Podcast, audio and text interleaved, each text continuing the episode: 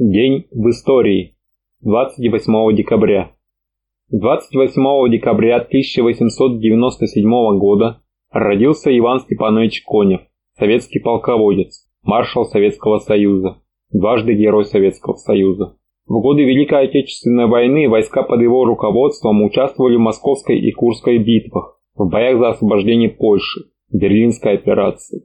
Член Коммунистической партии с 1918 года командующий Западным фронтом с 12 сентября по 12 октября 1941 года. И 26 августа 1942 по 27 февраля 1943 года, командующий Калининским фронтом с 19 октября 1941 по 26 августа 1942 года, Северо-Западным фронтом с 14 марта по 22 июня 1943 года, Степным фронтом с 9 июля по 20 октября 1943 года, Вторым Украинским фронтом с 20 октября 1943 по 21 мая 1944 года, Первым Украинским фронтом с 24 мая 1944 года до конца войны.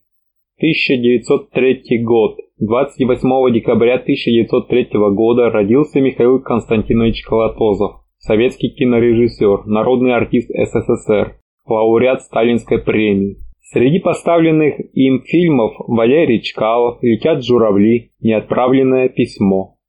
1905 год. 28 декабря 1905 года образована Сочинская республика. Рабоче-крестьянское самоуправление на территории современного города Сочи, просуществовавшее до 5 января 1906 года.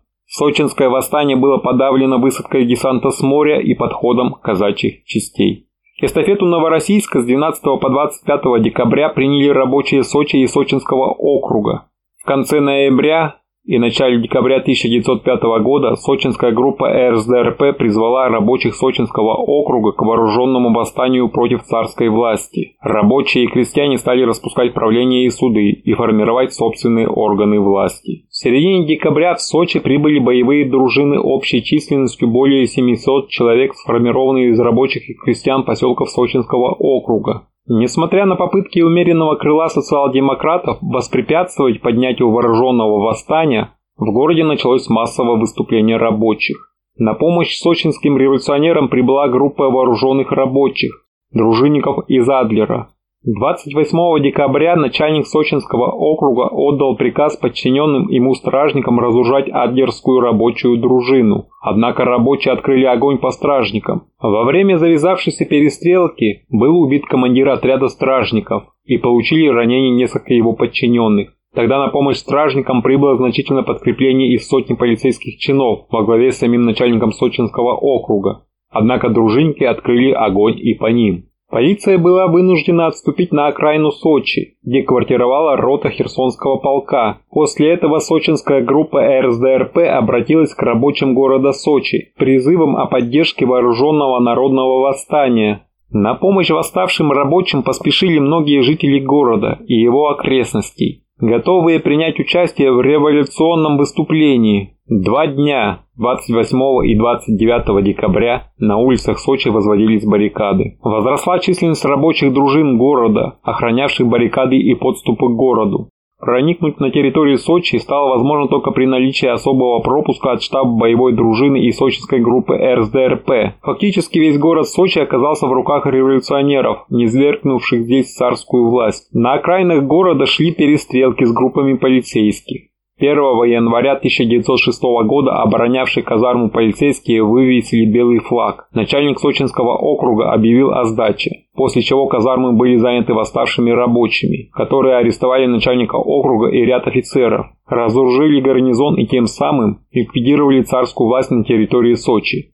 Фактически управление городом оказалось в руках сочинской группы РСДРП и действовавшей по ее указаниям штаба боевой дружины. Однако уже 5 января 1906 года к Сочи подошли суда, с которых высадился военный десант, вооруженный артиллерийскими орудиями. Многочисленному военному подкреплению удалось полностью подавить сопротивление восставших, после чего власть в Сочи была восстановлена, а участники революционного выступления арестованы. Так завершились вооруженные восстания в двух городах Черноморской губернии. приведший к практической ликвидации царской власти на срок до двух недель. Последствия их подавления оказались нелегким для революционного движения Черноморской губернии и Кубани в целом. 1917 год. 28 декабря, 15 декабря по старому стилю 1917 года в Петрограде открылся общеармейский съезд по демобилизации, который разработал ряд мер по демобилизации старой армии и принял решение об организации новой социалистической армии. В этот же день 1917 года в известиях Феликс Эдмундович Дзержинский призвал все советские органы создавать отряды ЧК, чрезвычайные комиссии. В этот же день 17 года принято постановление Совета народных комиссаров о конфискации имущества русско-бельгийского металлургического общества за отказ подчиняться декрету о рабочем контроле. 1918 год. 28 декабря 1918 года советские войска освободили станцию Казачья Лопань и устремились к Харькову. 1919 год. 28 декабря 1919 года Владимир Ильич Ленин написал письмо рабочим и крестьянам Украины по поводу побед над Деникиным. В этот же день 1919 года в «Правде» была опубликована статья Сталина к военному положению на юге. В ней он констатировал, что главными причинами поражения белых было истощение их сил и непрочность тыла из-за противоречий между казаками и иногородними, а также между русскими шовинистами в руководстве белых и нерусскими народами на подконтрольных ими территориях. Среди непосредственных причин побед Южного фронта Красных Сталин указал улучшение резервов, снабжение и управление войсками, а также пополнение войск рабочими из крупных промышленных центров. 1920 год. Договоры об объединении советских республик.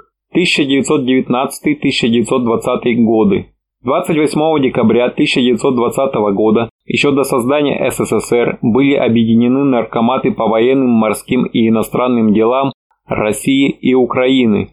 Вскоре после прихода к власти большевики издали Декларацию прав народов России 1917 года, давшую право нациям на отделение от России. Некоторые отделившиеся части Российской империи провозгласили советскую власть. Коммунистическая партия и Красная армия были едиными для всех советских республик. Поэтому возникла необходимость не только в фактическом, но и в юридическом их объединении. Первой попыткой был договор 1 июня 1919 года. Он вошел в силу не в полной мере из-за скорого падения советской власти в Прибалтике. После этого объединение стало достигаться путем двухсторонних договоров. В 1920-21 годах они были заключены между Советской Россией с одной стороны, Азербайджаном, Украиной, Белоруссией, Арменией и Грузией с другой. В отличие от договора 1919 года, они предусматривали не только военное, но и экономическое объединение. 1920 год. 28 декабря 1920 года 8 Всероссийский съезд Советов учредил Орден Трудовое Красное Знамя РСФСР.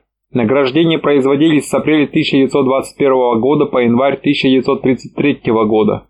Орден учрежден для награждения тех групп трудящихся и отдельных граждан, которые проявили особую самоотверженность инициативу, трудолюбие и организованность в решении хозяйственных задач. Орден стал вводиться и в других союзных республиках. После образования Союза СССР в 1922 году Центральный исполнительный комитет и Совет народных комиссаров СССР в сентябре 1928 года учредили единый общесоюзный орден Трудовое Красное Знамя. Учрежден постановлением Центрального исполнительного комитета и Советом народных комиссаров СССР от 7 сентября 1928 года. Утвержден постановлением Центрального исполнительного комитета СССР, принятым на 4 сессии 4 созыва 15 декабря 1928 года.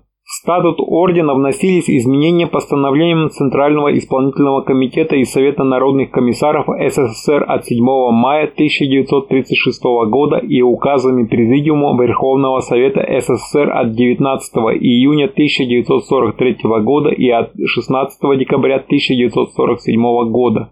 Указом Президиума Верховного Совета СССР от 28 марта 1980 года утвержден статут ордена в новой редакции. 1934 год. Преобразование Удмурской автономной области в Удмурскую автономную Советскую Социалистическую Республику. 1935 год. 28 декабря 1935 года в газете «Правда» вышла статья второго секретаря Центрального комитета Коммунистической партии Украины Павла Петровича Постышева. Давайте организуем к Новому году детям хорошую елку. С этого момента в СССР решили вернуться к празднованию елки, сделав ее не рождественской, а новогодней. Уже на следующий 1936 год встреча Нового года распространилась на всю страну. Появились елочные базары, стали изготавливаться артелями елочные украшения, дарились подарки. На новогодней елке 1937 года в Доме Совета в Москве впервые появилась Снегурочка, внучка Деда Мороза.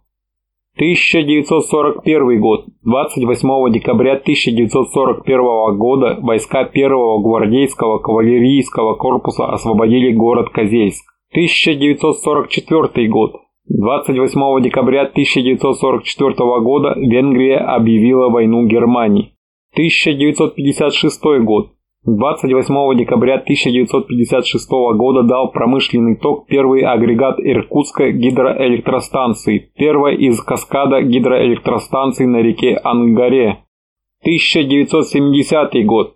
28 декабря 1970 года введен в эксплуатацию первый энергоблок Рефтинской ГРЭС, крупнейшей на Урале тепловой электростанции.